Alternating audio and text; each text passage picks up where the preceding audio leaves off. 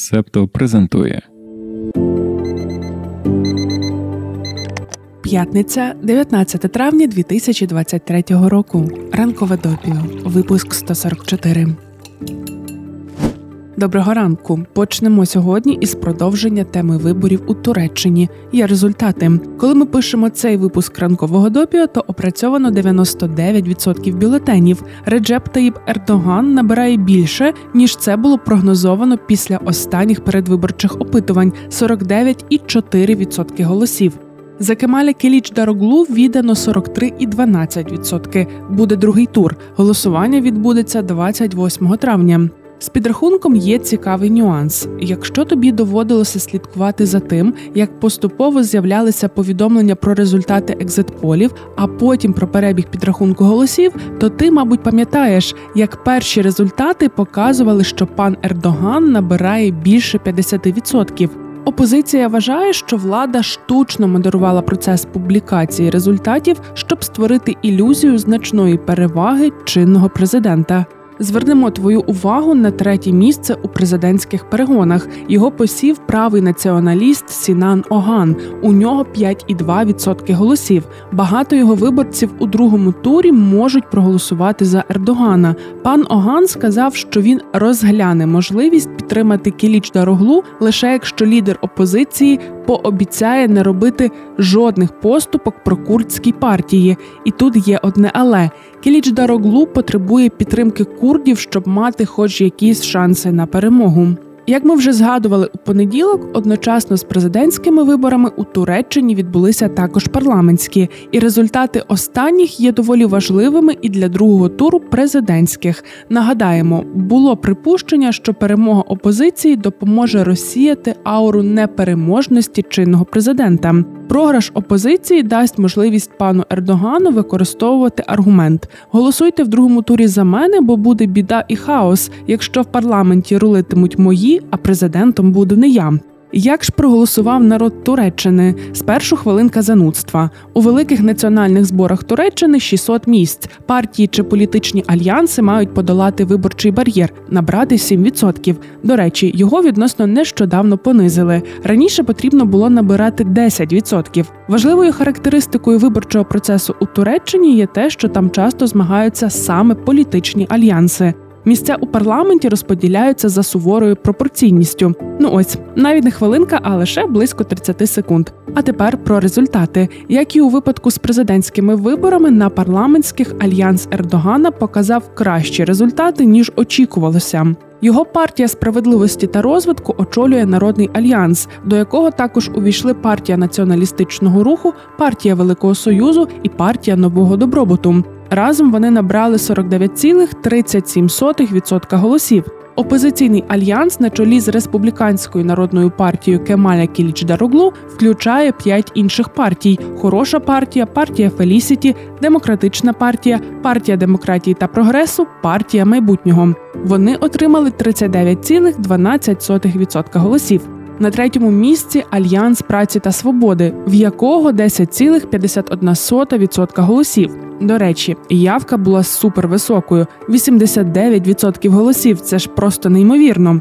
А що по чесності виборів? Місія спостереження від ОБСЄ даруй за згадку цієї амебної структури, заявила, що вибори були конкурентними, але пан Ердоган мав несправедливі переваги, зокрема у висвітленні в змі. Його союзники контролюють більшість турецьких медіа.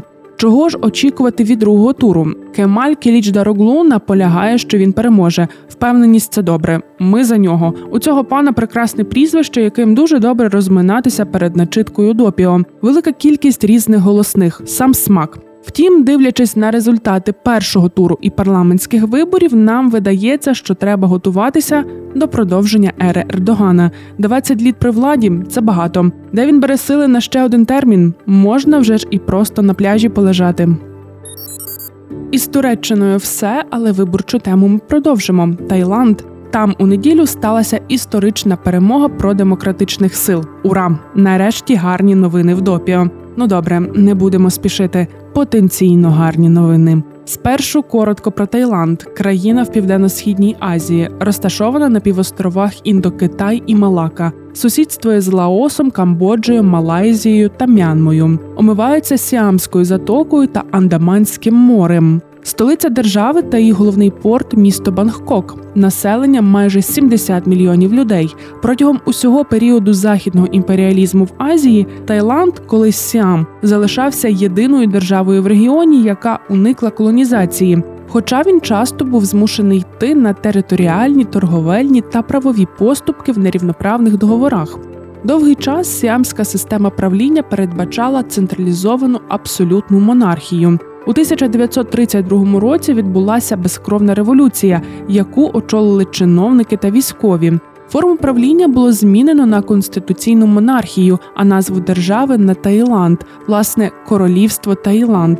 Держава залишається конституційною монархією й досі. Це означає, що монарх не має абсолютної влади в прийнятті рішень, її обмежено конституцією. Це обмеження є не лише формальним, але й фактичним. Саме тому в конституційних або як їх ще називають парламентських монархіях є монарша особа, але також є парламент та уряд, які здійснюють фактичне управління. Нинішній король Таїланду Маха Вачхіралонгкон. Монарх зберігає сильні позиції в суспільному житті.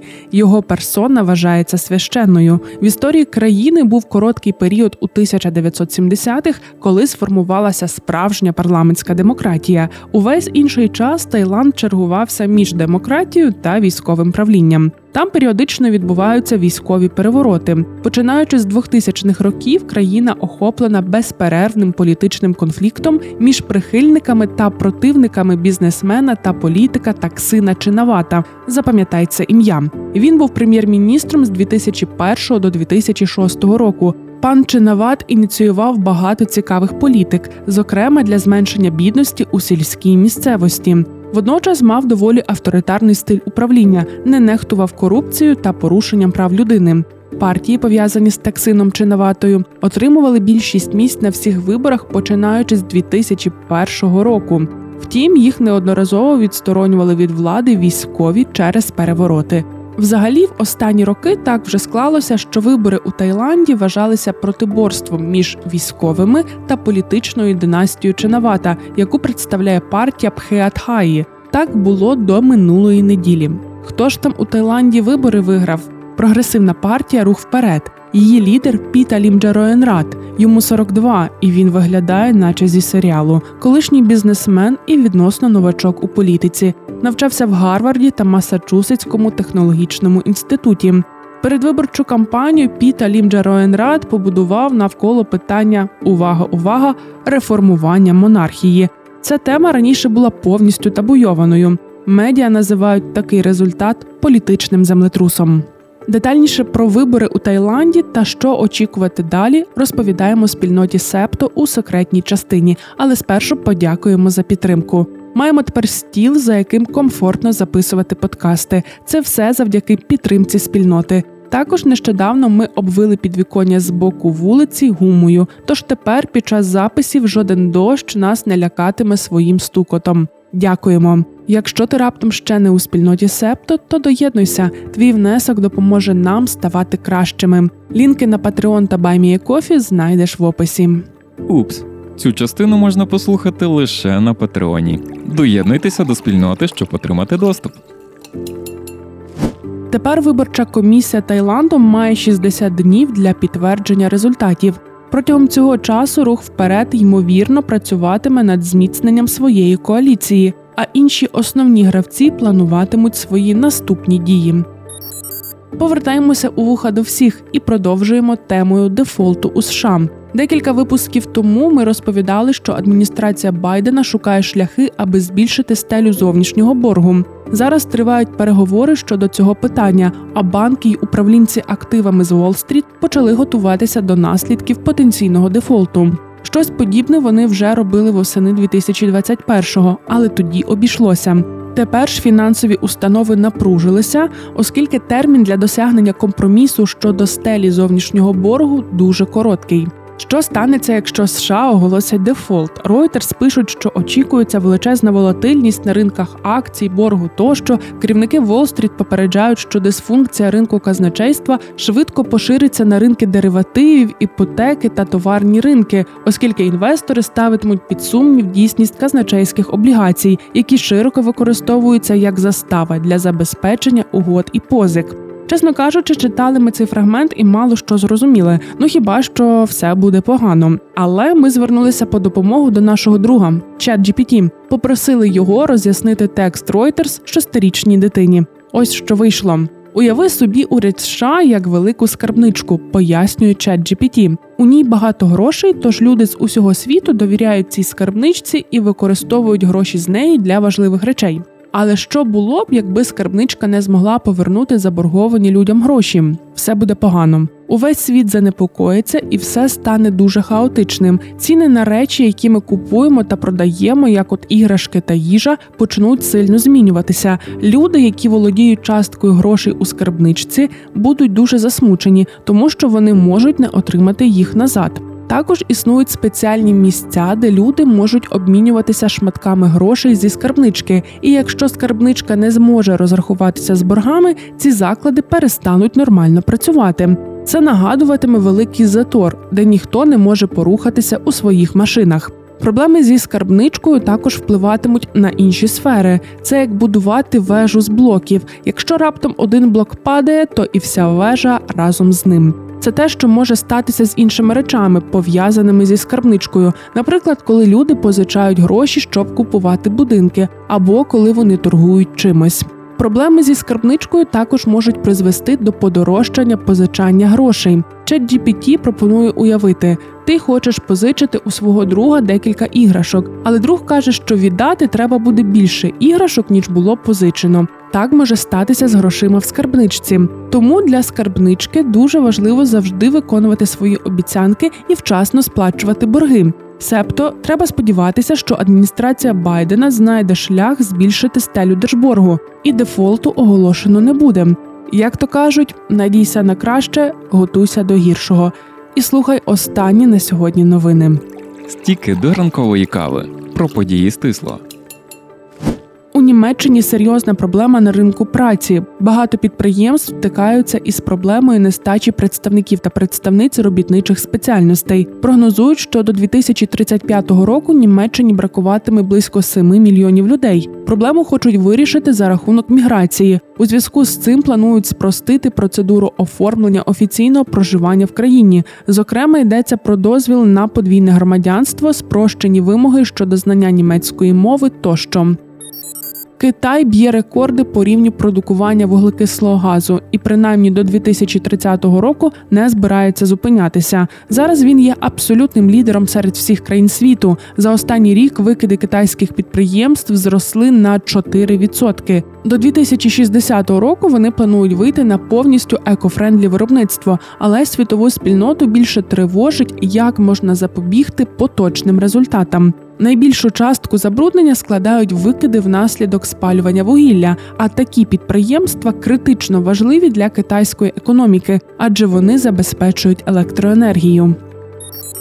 Повітряні кулі, які відносно недавно спостерігали у Сполучених Штатах, минулого тижня добралися також і до Польщі. Один такий предмет ймовірно прилетів з території Білорусі. Експерти сходяться на тому, що куля була розвідницькою, і її головною метою був збір даних про стратегічний та військовий потенціали Польщі.